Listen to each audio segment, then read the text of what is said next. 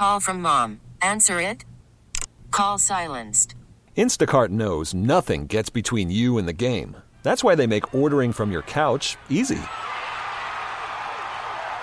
Stock up today and get all your groceries for the week delivered in as fast as 30 minutes without missing a minute of the game. You have 47 new voicemails. Download the app to get free delivery on your first three orders while supplies last. Minimum $10 per order. Additional terms apply. Weekend sports with a difference. Yeah, I really shouldn't be drinking. Oh, really? You learned that in med school that you obviously didn't get into? A look at the weekend in sports with the inside story on the Blazers, the Ducks, and the Beavers. This is Sports Sunday with Mike Lynch. At least I have my own bed. Your bed is a car. Yeah, but it's a sweet car. And Rashad Taylor. He's a very gifted singer. I'm really, really good. How good?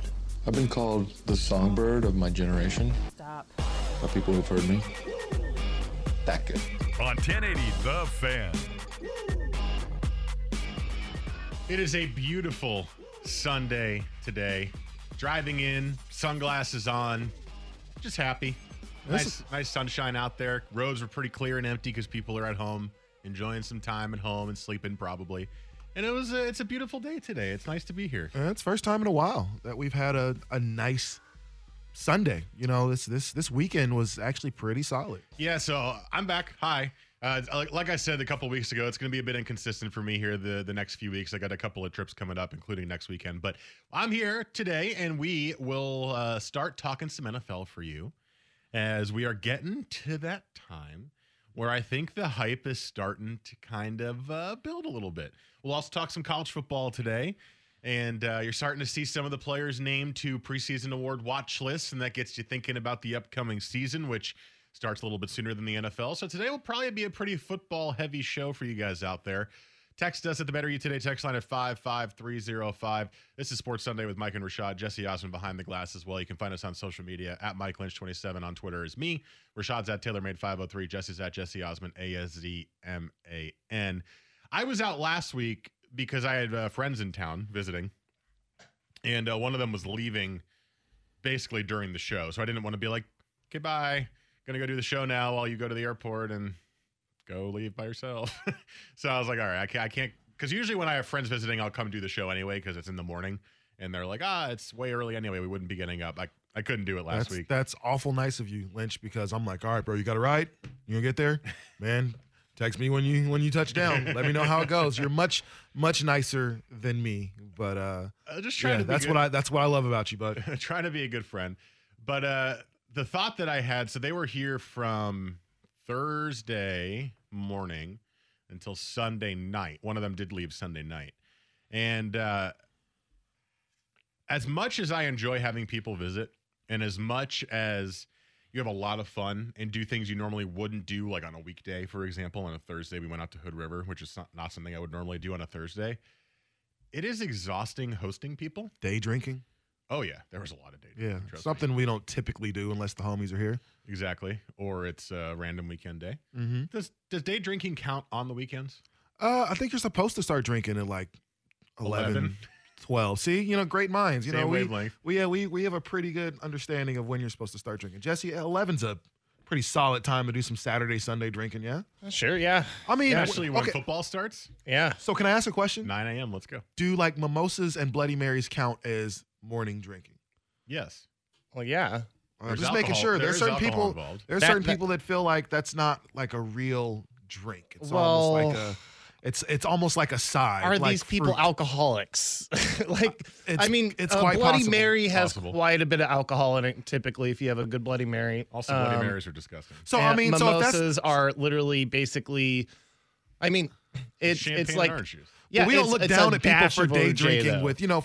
If I were to have a shot of whiskey at 9 o'clock, 10 o'clock in the morning, everybody's like, "Oh my God, what are you doing?" It's heavy. It's hard on the stomach. However, if I were to have two Bloody Marys at saying, 8 o'clock with my omelet or whatever, everybody'd be like, "Oh, that's just a normal." Normal, right? It's like It's the way that you're treating your body that time of day, right? Like you're easing your body into having a little bit more alcohol with something like a Bloody Mary, which is obviously really sweet, or something that's really savory, like, or I mean, a Bloody Mary that's savory, or a, I don't know, the foofy mimosa. Yeah. But either way, you are drinking. Why is the mimosa foofy, but the Bloody Mary isn't? The Bloody Mary's savory. Bloody Mary's tomato juice, it's celery salt, it's pepper. Well, yeah, it's all the like things. Tabasco sauce, depending on where you are. Like yeah, that is not foofy. That's a savory drink in the morning. It's often considered also the hangover fix, right? But at the same time, a little hair of the dog there in the morning. Yeah, I mean, it's how you're easing your way into drinking, though. You're like, you start off with that, and then you. So what if you work your way up? What if you just don't like? Lucky for me, I love Bloody Marys, so I'm good. But if you're one of those people that doesn't, I'll just take a Bud Light. Give me a Budweiser. What? Budweiser? 9 o'clock in the morning? Like, oh, now I'm an alcoholic. But you have vodka in your glass. So I guess my question, and again, so the reason I don't like Bloody Marys is mostly because I don't like tomato juice at all. So no red beer for you. I don't really either though. No, I don't really like tomatoes that much. I like tomato sauce, but like generally, I don't love tomatoes. And I've tried it before, and I don't like Tabasco, so it's just everything that's in it is just disgusting to me. But a mimosa feels like a breakfast drink because you have orange juice, right? Sure, there's champagne in there, but orange juice is a breakfast drink, correct? So gin and juice would work. Orange juice and gin. So orange juice is a breakfast drink, right? Well, you got the Greyhound, which is vodka and grapefruit juice, and then you also do the gin and grapefruit, or the gin and OJ. Is tomato juice considered breakfast? Ooh. That's my question. Why did the Bloody Mary become a breakfast drink? Because I understand the mimosa, but the tomato juice doesn't scream breakfast to me. Well, I mean, I think so. I mean, like my grandparents, used to love tomato juice. And that was one of those things typically they would have in the morning. Very seldom my grandma go and get, tomato juice at like 4 p.m. Ooh, or something. So that even broadens the question. Is juice a morning drink exclusively when you get to be an adult? As a kid, you have juice all the time. But I only have juice in the morning. I'll have a glass of orange juice. Well, that's the only time during the day that I'll have juice. Depends on the juice, because you can't drink Snapple in the morning. However, orange juice, apple juice, grape juice. You can drink Snapple in the morning. Why not? Because it's not real juice. It's fruit. You're telling me you don't drink a nice glass of lemonade in the middle of a hot day? Like, you're telling me that's something you wouldn't do? Like, is lemonade juice? Yes. Yeah, absolutely.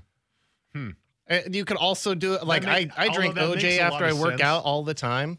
Like, I bombard my body with those wonderful vitamins and nutrients in OJ.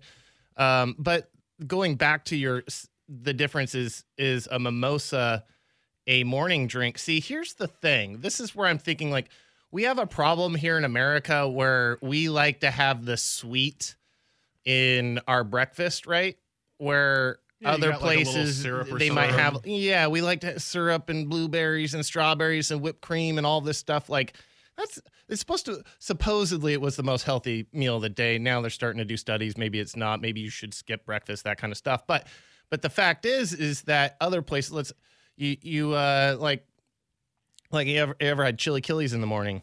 So good, extremely savory, nothing sweet about it. What are you going to want with that? Are you going to want something like a mimosa? Probably not. Although, or are you going to want something like a Bloody Mary? You can get the sweet and savory combo, though, which helps cut some of the savory in it. I mean, I don't see people typically getting the Bloody Mary who's getting a big stack of, like, pancakes. I think that's somebody who's more of getting an omelet or something like that, right? So it's the difference of what kind of breakfast you're doing pairing, right? Well, this is like pairing a wine to your meat or to your fish, or this is pairing your morning drink to the type of meal that you're going to have. Are you going to have a sweet, or are you going to have a savory meal? See, for me, I'm not a big fan of sweet anything like that. Sweet drinks, like, I mean, I like champagne, but only like brut and stuff like that. I'm not a big fan. You like it dry. Yeah, you know what I'm saying? I'm not a big fan of like, what's the Prosecco or any type of like really sweet kind of wine, or Moscato, all that stuff, gross. But you don't like dessert wine. Not really. Moscato's so good. But I like white wine, apparently. It's okay.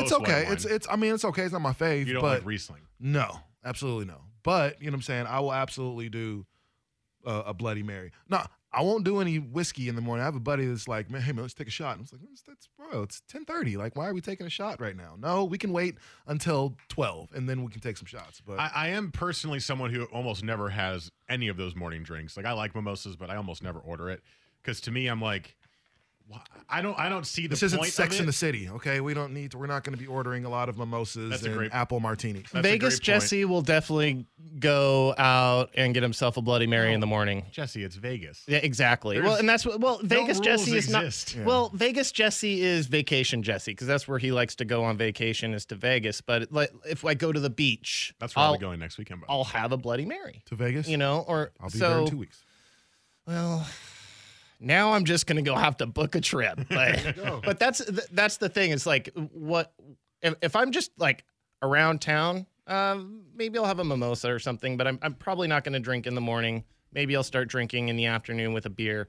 If I'm on vacation, yeah, that's when I'm definitely breaking out the Bloody Mary, and I'm gonna break out a Bloody Mary over a mimosa almost every time. So, and I have a more of a sweet palate over a savory palate, but the Bloody Mary in the morning is just, it's very refreshing. There's a lot of vitamins and minerals and everything in there to help get you back going after a hard night. Yeah, just personally, I don't drink that kind of stuff in the morning. My first drink, like I said, is usually like an 11 o'clock beer with an early lunch or something. That's if I'm day drinking, that's the start of my day drinking. Normally there. So that went off to a tangent I did not expect it to go. Mickey's gets me going right around 11:30.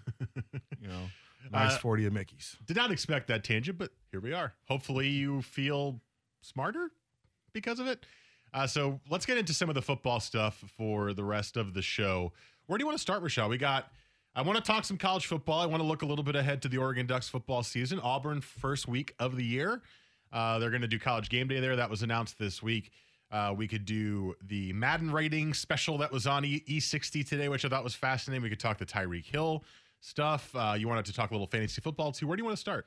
We can start with college. Why not? That's typically what we do when we start Football Sunday, so we can start with college. Let's take a little look ahead to the upcoming Oregon football season and maybe a peek at that Auburn game as well. That's next here on Sports Sunday on 1080 The Fan.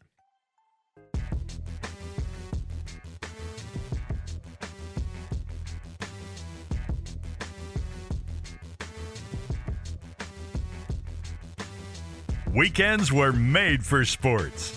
This is Sports Sunday with Mike and Rashad on 1080 The Fan. Let's dive into some football here on Sports Sunday. We're about a month away or so from turning into Football Sunday for the entirety of the fall and the winter. And we've been talking a lot of basketball in the last month or two as we've had the NBA Finals, the playoffs, the Blazers run, the offseason, the draft. Shout out to the NBA for making it interesting this summer, though. Really? I mean, I was saying this, I don't know if I said this on the air or not, but to me, the NBA offseason is now the most interesting offseason. I think this was the best offseason in any sport that I've possibly ever seen. You mean singular offseason? Yes, absolutely. I agree. So, yeah, shout out to them for keeping it interesting for us in the dog days of summer. And, you know, now we're starting to get into the football stories again. You're starting to see more stuff popping up. You know, some teams all teams did their voluntary mini camps that aren't so voluntary anymore. And there's some stories that popped out of there. And there's been guys who are annoyed at their contracts. Melvin Gordon is going to hold out until he gets a new one. Ezekiel Elliott says he's going to hold out until he gets a new one. So Julio Jones has been, Julio. You know, I thought you said Leo. I was like, who is Leo? But no, what Julio is, you know, also they're in having talks about an extension or, you know, kind of, get Julio up. Mariota, another guy that, you know, we haven't really talked about, but I think Tennessee is finally, you know, talking about committing to him, at least for the year or something. But, yeah, I mean, there's a lot of guys. This is going to be a huge year for Mariota, which we'll get to at some point in the next few weeks because that is going to be a big point locally for a lot of Oregon fans and people who just root for Mariota otherwise because you watched him play here because he and Winston are both at that same point now where they're at the end of their contracts, and neither of them have panned out to be what we thought they were going to be. And people keep giving Mariota more benefit than Winston, but in reality, neither has played well. I mean, I think it's for Winston, it's still some maturity issues, you know, for Jameis. But also, we've both acknowledged this on the show. But Dirk Cutter was not a good coach. You know, he was not somebody that was able to lead the charge for Tampa Bay. Mariota's somebody that really kind of had the Alex Smith, thing going on, where he just had a new offensive coordinator and a new coach almost every year that he'd been in Tennessee. So every single time he got ready to learn a new system, it was kind of, they had the rug pulled from underneath him, and then he had to start from scratch. So, but yet still, he still managed to make it to the playoffs a couple times. I think he's made a Pro Bowl, a couple times. So Mariota has had a much better career than Jameis. I think whenever you win a Heisman, though, you already have a lot more expectation, put on top of your shoulders, just because you were the best player in college. You're expected to be one of the great players in the NFL. So we'll talk a bit more about that in the coming weeks as we get closer and closer to the NFL season. But let's start with a little college ball here today, as we're starting to see some of those preseason award watch lists coming out. Justin Herbert's made a couple of them. You saw Troy Dye make one. You've seen Jake Hanson make one. Jacob Breland make one. So there's a bunch of these lists coming out, which kind of starts getting you warmed up. Personally, I read a great preview article from Bruce Feldman on Syracuse football, which got me fully pumped up for the season to start yesterday. So I'm getting into football mode now, and that's very, very exciting. I kind of, for the first time in a long time, really enjoyed the break from football. Normally there's this anticipation once you hit maybe like April, and you're like, okay, football needs to come back. I kind of enjoyed it up until this point. I was happy to take a step back from it, and now I'm amping up and ready to go.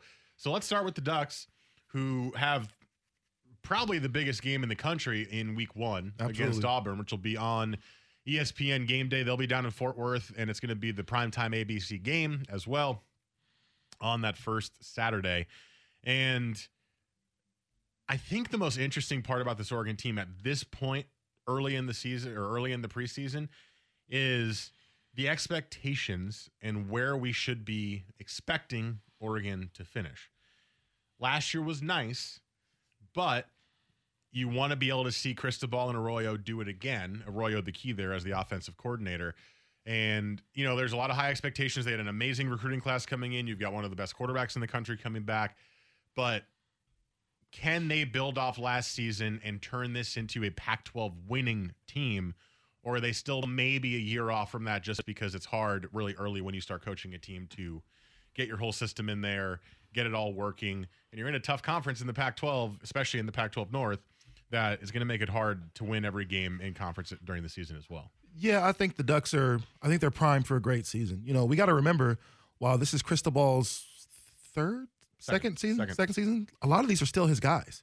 A lot of these guys are the ones that he helped Taggart recruit to Oregon. Remember, one of the things that we've kind of really given him a lot of respect for is the fact that, man, he's been a great recruiter, and he's known throughout college football as one of the great recruiters. So a lot of these kids that he's had have been his, and so he hasn't had to go back and, kind of go get his guys. A lot of them are right there. And then I think the Ducks are going to be one of the best teams in the country. Now, will they finish top 5, top 7? Man, who knows? But ESPN, as I read this article on Ducks Territory by Kevin Wade, ESPN has them favored in almost every game this season. Their computer has the Ducks favored to win almost every game this season. So just not against Auburn. And I think they were projected to lose 2 games of the 11 that they'll end up playing. Man, that's an awesome season. And mind you, that's not what you want, because, of course, you want to go undefeated to make it to that Final 4 or Final 6 or whatever they're going to try to do over the next little bit. But, yeah, I think the Ducks are right there to compete for a spot in one of the bigger bowl games at the end of the season. They are at Stanford, at Washington, at USC, at Arizona State in conference. So tough road game, Stanford, UW, and USC, even although they've been a little bit down the last few years, and I don't fully trust Clay Helton. But the thing about Oregon this year that I think gives a lot of fans hope, and I think a lot of analysts hope too, is, so yeah, you've got a bunch of guys returning. Mm-hmm. There's, I want to say, like 75% of your starters are back this year, including the most important, Justin Herbert. But what I think the most important part is that your offensive line is loaded. You've got 4 redshirt seniors on the offensive line: Shane Lemieux, Jake Hanson, Dallas Wormack, and Calvin Throckmorton. And you've got the gargantuan Penei Sewell, left tackle, sophomore, who came in last year as a freshman and dominated before he got hurt and came back a little bit later in the year. If you have an offensive line that's this good, sure, they've got some inexperience at wide receiver or some question marks at wide receiver. Sure, you know, your running backs are a little bit younger. You got CJ Verdell, although he played well last year. You got Troy Dye, Travis's brother. I said Troy earlier. I meant Travis Dye for the linebacker. I mean, flip that. I was right. Troy Dye's the linebacker. Yeah. Travis Dye's the wide receiver, or the running back. But you've got a little bit of a younger defense this year, too. Kayvon Thibodeau expected to be the starter right away as a true freshman. Having that offensive line be your sturdy core in front of the best player on your team and your quarterback, I think is going to do wonders for them this year. And that is 100% Mario Cristobal's hands-on work on this team. Absolutely. He was building an elite offensive line. He was an offensive lineman. He was recruiting bigger guys than have ever played here and recruiting guys who could play at the speed that he wants to play. And at this point, although not all these guys are his guys, obviously, he's kind of molded them to be the offensive line he wants, and that's going to be key. It's an SEC, ACC mindset. Go out there and get the big guys up front and then go from there. Build around that. And at this point, man, when you have – ask the Dallas Cowboys. When you have a legit offensive line, like you can make up for kind of subpar quarterback play a lot of the time. You can make up for running backs that are kind of knuckleheads because you have such a solid front group. So, I mean, I think the Ducks are in a great spot. And the one thing they have is outside of, you know, Thibodeau, they have a lot of guys that have been there, understand what they're doing at this point, probably still feel the burn of, you know, not being as good as they should have been last year. Although I think a lot of us were impressed with how they made the jump and they went up, what, 8 wins last year? 8 wins last year, yeah. Man, and they won the bowl game. And the year before you had, what was it, 4? How many wins the year before? It was like 5 or 6. Yeah, you know, it was somewhere around. So, I mean, you go from, okay, we're just, you know, happy to be here to now we're competitive and winning 8 games. This should be the season where they take that step forward. Now, if they can beat Auburn, which I don't think any of us see that happening. Yeah. I don't see why not. Well, I mean, yeah, I don't see why not. I think that's going to be a really even game. Yeah. And we can get to this too, but playing Auburn week 1 is better than playing them week 2. That's good. It's also the same. You could say the same for Auburn playing Oregon week 1, but I think you don't allow the big team to get fully comfortable and acclimated against, you know, an FCS low tier team. You jump in right away and say, here's our best shot right away. Let's go. What do you got? Yeah. And I guess I'm looking through things of traditional Oregon, you know, teams as far as being small and quick and being guys that are just going to go out there in that spread system and just try to beat you with their speed. If you look at the team, man, this is a much different, you know, Oregon team as they played last year. You know, that they're much more hard-nosed. They're going to pound it up the middle. You know, they're more of a traditional kind of NFL team, you know, as far as the offenses they run, as opposed to that spread offense. I mean, get all my fast guys out there and beat you with bubble screens and really deep passes. Well, when Chip got here, you know, that was more of the norm here in the Pac-12, mm-hmm. right? Like Chip changed things up.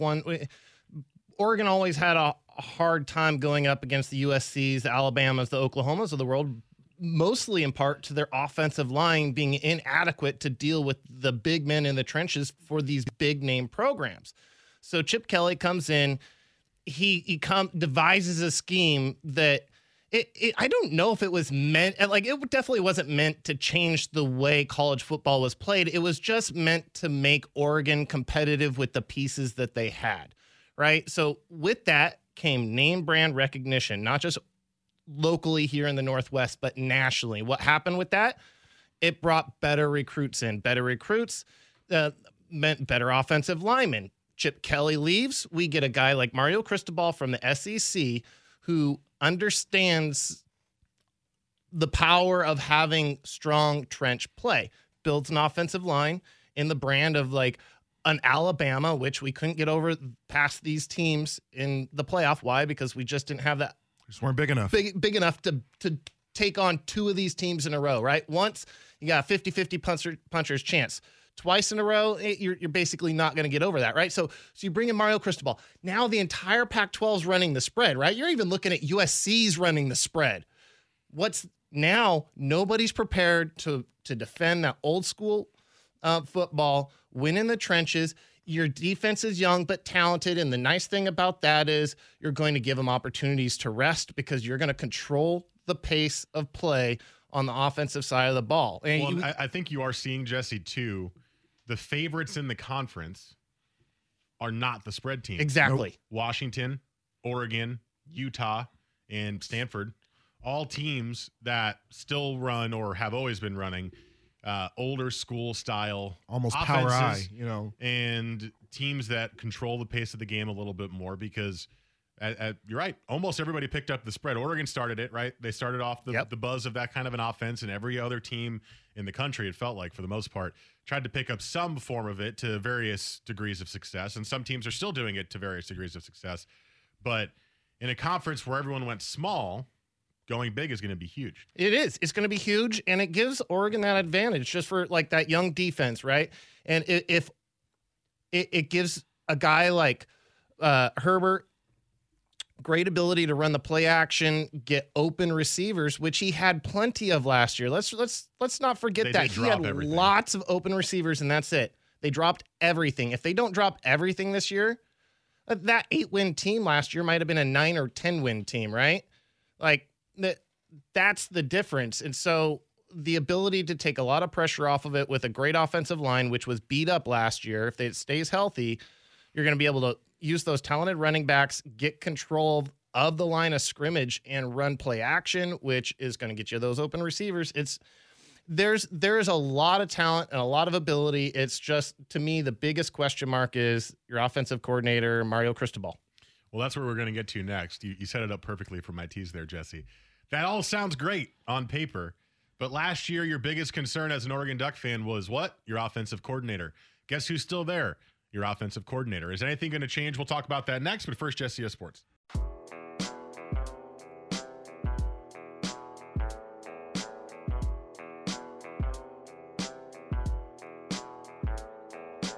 Weekend sports with a difference. This is Sports Sunday with Mike and Rashad on 1080 The Fan. 9:35 Sunday morning. It's beautiful outside. Hopefully you're out and about enjoying the weather. We're talking some football all show long today. We got some NFL coming up after this segment, but wanted to get into the question of the offensive coordinator of the Oregon Ducks and whether or not you believe that Marcus Arroyo has what it takes to push this Ducks team higher than they finished last year with 8 wins and a bowl win in a really ugly game. The way that he ran his offense last year was kind of head scratching. It was very, very vanilla. It was very safe. And for fans that are used to a team that runs exotic offenses, or at least runs simple plays with many, many options that leads to difficult kind of routes to read for defenses, watching the offense last year was pretty shocking. Sometimes, clicking on all cylinders, it was incredible, right? Stanford, first half. That was the best half they played all year, Oregon did. And still lost that game in overtime, but that first half was amazing. The Washington game, really, really great win. But generally watching the team, it just felt like it was going to be the same run, first down every single time. We talked about the receivers dropping balls, but it never felt like the offense was adjusting to what the defense was throwing at it. It just felt like, here's our game plan. It's the same every single week, and it's not working. And having Arroyo come back, which was a question, I think a lot of fans thought maybe they would make a change after last year. Having Arroyo still be the offensive coordinator, I think, is going to give a lot of fans pause, despite all the hype of the team and the offensive line and Herbert in his last year.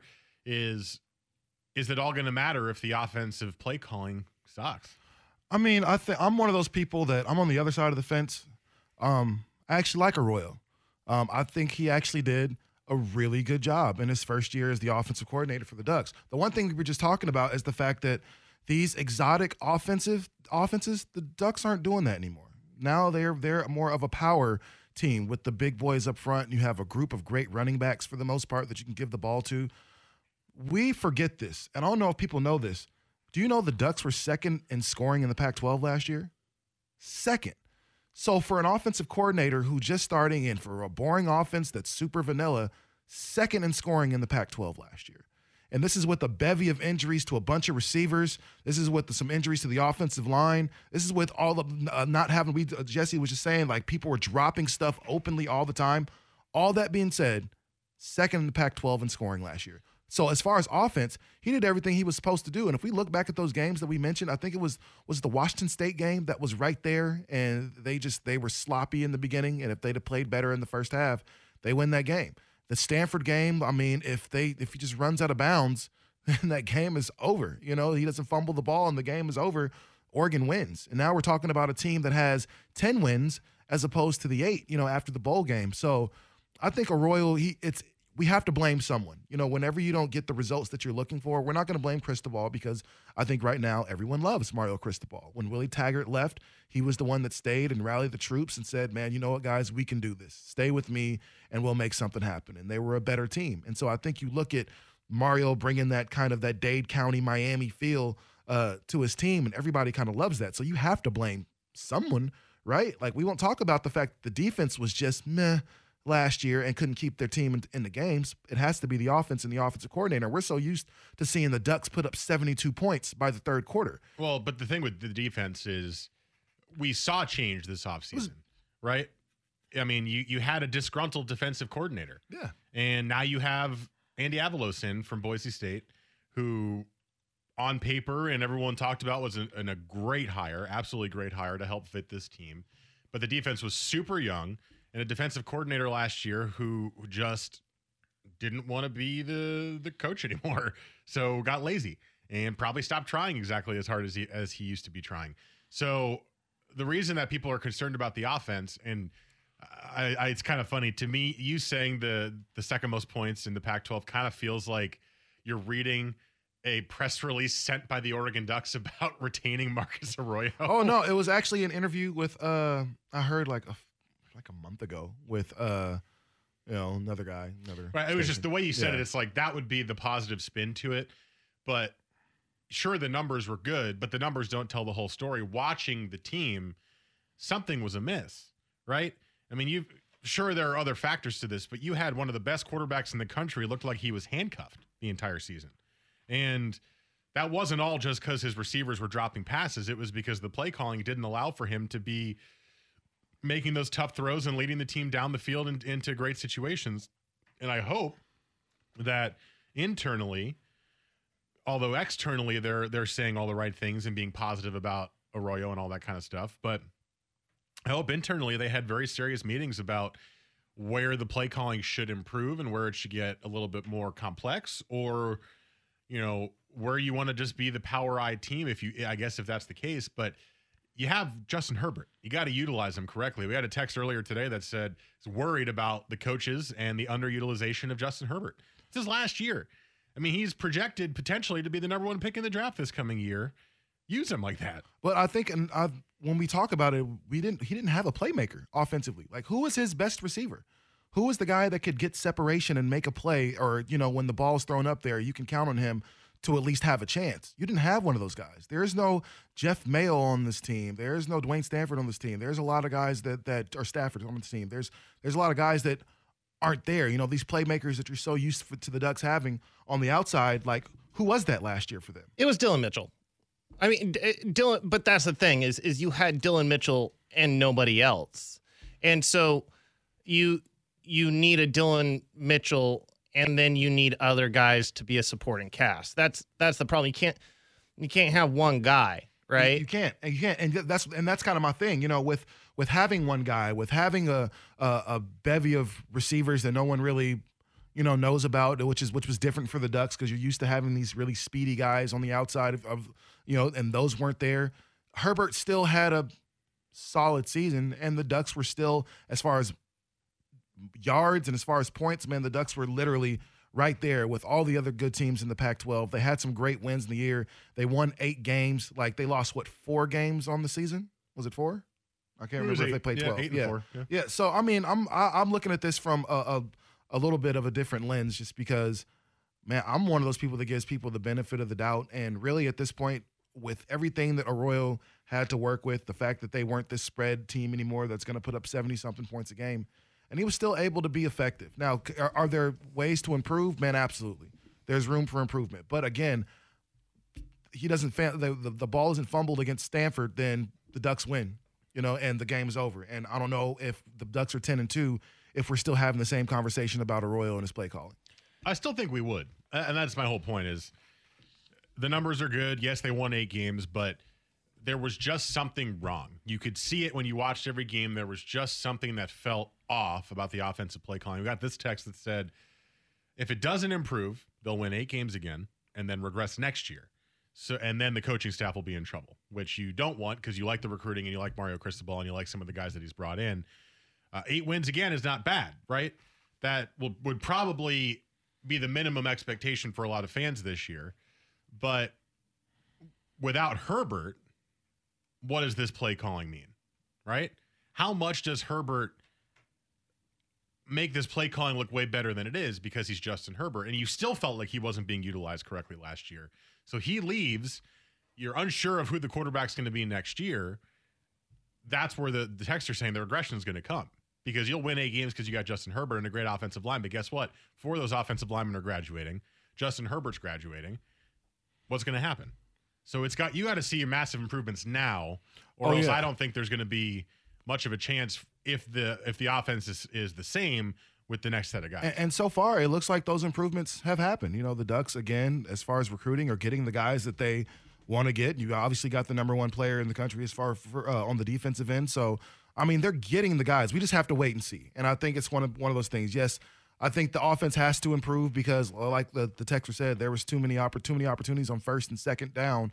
3rd down, the Ducks couldn't convert. You know, how many 3-and-outs did we see from the Ducks? Yes, those parts have to improve. But I also think that Justin Herbert, to your point, man, he has to have some help. Well, your best returning receiver. This just kind of keep pounding the same problem is your best returning receiver is Jalen Redd with 38 receptions, 433 yards, and 5 touchdowns. And a myriad of drops. He was one of the worst last year. He was one of the worst ones, but he's your number 1 receiver returning because everybody else after that, like Johnny Johnson, 17 receptions, 4 of them were touchdowns. But outside, it's just 1 touchdown, 2 touchdowns. Who's the Penn State guy? Everyone's raving about. Yeah. What's his name? I can't remember off the top of my head. It's like Johnson or something similar, but. People are raving about him in camp, saying he's really, really good. Is the Herbert to Herbert, a connection going to materialize? Because he wanted to, Justin wanted to stay 1 more year and play with his brother at tight end. I guess there's the one thing that I think is interesting is Oregon has recruited really well for several years now, and so yes, we're going to lose a lot of guys these next couple of years, but I think they have put themselves in a good position to replace those guys. It's just it really is up for you have to do. It's up to the coaching staff at this point. You've got guys that have immense talent. We've already graded these guys as kids coming out of high school with immense talent. Now it's up to the coaching staff to take these kids, find out what their strengths are, find out what their weaknesses are, and build upon both so that they're more of a well-rounded kids. Like all these wide receivers that are dropping balls, get them in front of jug machines all summer long. They need to be catching balls. And if they're dropping them, then you need to give opportunities to younger guys that maybe are a little bit hungrier and a little bit more focused, because at this point it is all on the coaching staff. The talent's there. You brought it in. You need to teach them the X's and O's, and you need to bring them along. You need to show improvement from year to year to year. And that right now is going to be number 1 wide receiver, and I think number 2 is going to be in your secondary because you have such a young secondary. What are you going to do to put them in good positions? But they have experience now, yes, because they all played last year. That's the best part about the secondary is last year they were young, and you knew they were young. They still made some good plays, but it was obvious. You got a whole year under your belt, and what's exciting about that is with some of these guys, not all of them, because you got a couple of juniors already there. You got 2 or 3 years left of them improving, and you're already excited about them improving too. But yeah, so there's a little Oregon Duck talk. We'll talk plenty more college football the rest of the month coming up before the season starts. We'll get into some Beaver stuff the next couple of weeks as well, trying to see how Jonathan Smith improves on a rough year 1 with the Beavs, although offensively they were much improved. Defensively, it was something really bad, something fierce. So we'll talk about that probably in the next couple of weeks or so, but let's get into some NFL for the rest of this show. And Rashad brought this up, and because this next segment is normally the segment we do this, let's give you a little primer on a little fantasy football and who you expect to be an impact player. I know Jesse's been reading up and researching already. I haven't. Not at all. I just looked at the projections for the first time and went, oh, okay. So we'll give you a little preview of who's projected to do well and maybe some strategies to build your team this year, as we're going to see more and more running backs by committee, maybe. So let's talk about that next before we get into the Tyreek Hill stuff and Madden ratings, all in the second hour with Hate It or Love It. This is Sports Sunday on The Fan.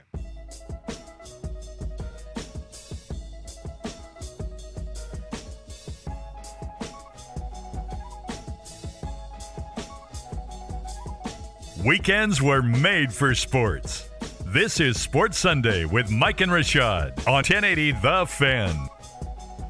One last segment here in the first hour, and during the NFL season, when we have the 9 to 11 show, the 9:30 and 9:45 segments are dedicated to helping you, the listener, with our fantasy football advice. And any questions that you have, starts at questions. We will answer them as best as we can, and I mean, we don't always get them right, but I think we've got a decent track record of helping you guys out. And generally we are, I shouldn't say in agreement, but generally we have good, hot opinions about which players you should be starting. So with the season about a month away, with drafts coming up probably for some of you in a couple of weeks, because some guys start drafting early August, which is a little silly, but hey, you do you. Let's give a little quick preview of some fantasy football stuff before we start kind of diving into the nitty-gritty of it, if I could speak, next month.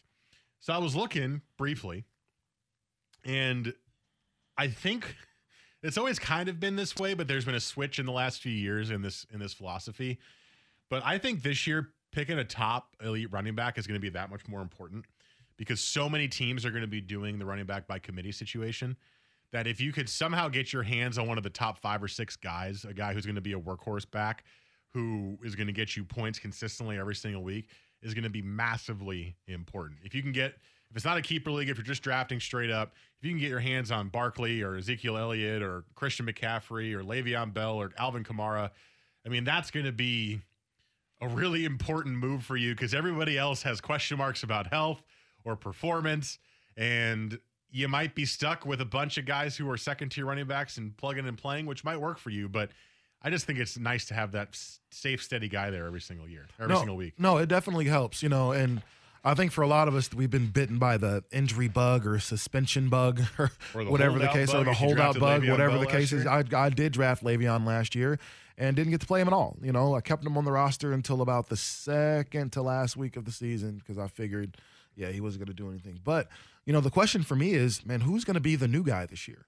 Like, every year we've seen someone step in, was like, oh, I did not see Tariq Cohen coming. Like, and then all of a sudden, you know, he's projected to be one of the best running backs in fantasy football this year. So I'm excited to see PPR leagues, at least. Yeah, you know, well, you know, but so I'm excited to see who that guy is, but also because, you know, the top of the draft can also be a bust. You know, you go out and get that guy, and then again, there was one year where I went out and got David Johnson, and then he got hurt. And so then I don't have a running back, or at least a number one, for most of the season. So I think those are the things that kind of, you know, plague you. And my question is, like, again, who's going to be that guy at the running back position, and how much of a step back does somebody like Patrick Mahomes take this year? Does he make a huge leap forward? Because when you lose a lot of offensive weapons, or when you lose a weapon like Kareem Hunt, you know, in the backfield, that can hurt you a little bit, but he does still have Tyreek Hill for whatever reason. So I'm curious of if he's going to have a year similar to what he had, or now that there's some tape on Patrick Mahomes, is the rest of the league going to kind of clamp down on that? Because that's really the question I've got. He's not a sophomore, but that sophomore slump as a starter, I think now that there's some film on him, guys might be a little more.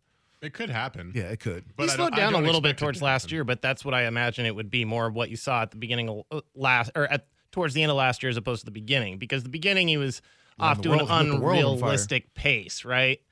In the end, he was still putting up elite numbers, but they were more like what you would expect out of a guy like Drew Brees. So that's him coming down to earth. So you're looking at a guy that's still probably going to be easily a top 3 quarterback in fantasy this year, barring injury. And what's Saquon? Even if there's a downgrade on his play, just because teams get used to it, the offense they run and his arm strength And his accuracy, he'll still put up crazy fantasy points at least. Well, and that was kind of my logic last year in keeping Deshaun Watson was even if he gives me 75% of what he did his rookie season before he got injured, you're going, okay, that's a guy who's still going to be a top five quarterback. And guess what? He gave about 70% of what he did the year before, and he was a top five quarterback. So you think about you apply the same thing to Patrick Mahomes, and you're still. And Watson missed his first four games were terrible. They were terrible coming back from injury, and not to mention that offensive line has not been very good in Houston. You had a rotation at wide receiver. Luckily, you have basically right now the best wide receiver in the game in DeAndre Hopkins, but Will Fuller getting injury, Kiki Cote constantly dealing with a hamstring injury, and so last year, what he did with what he had was amazing. And you think about now, you apply, like I said, the same kind of thing to Patrick Mahomes. Okay, I think that regression came towards last year because we didn't get to see that regression in Watson's first year, right? Because he got hurt before that regression came. Right around the time that regression would come is when he got hurt because that film is there.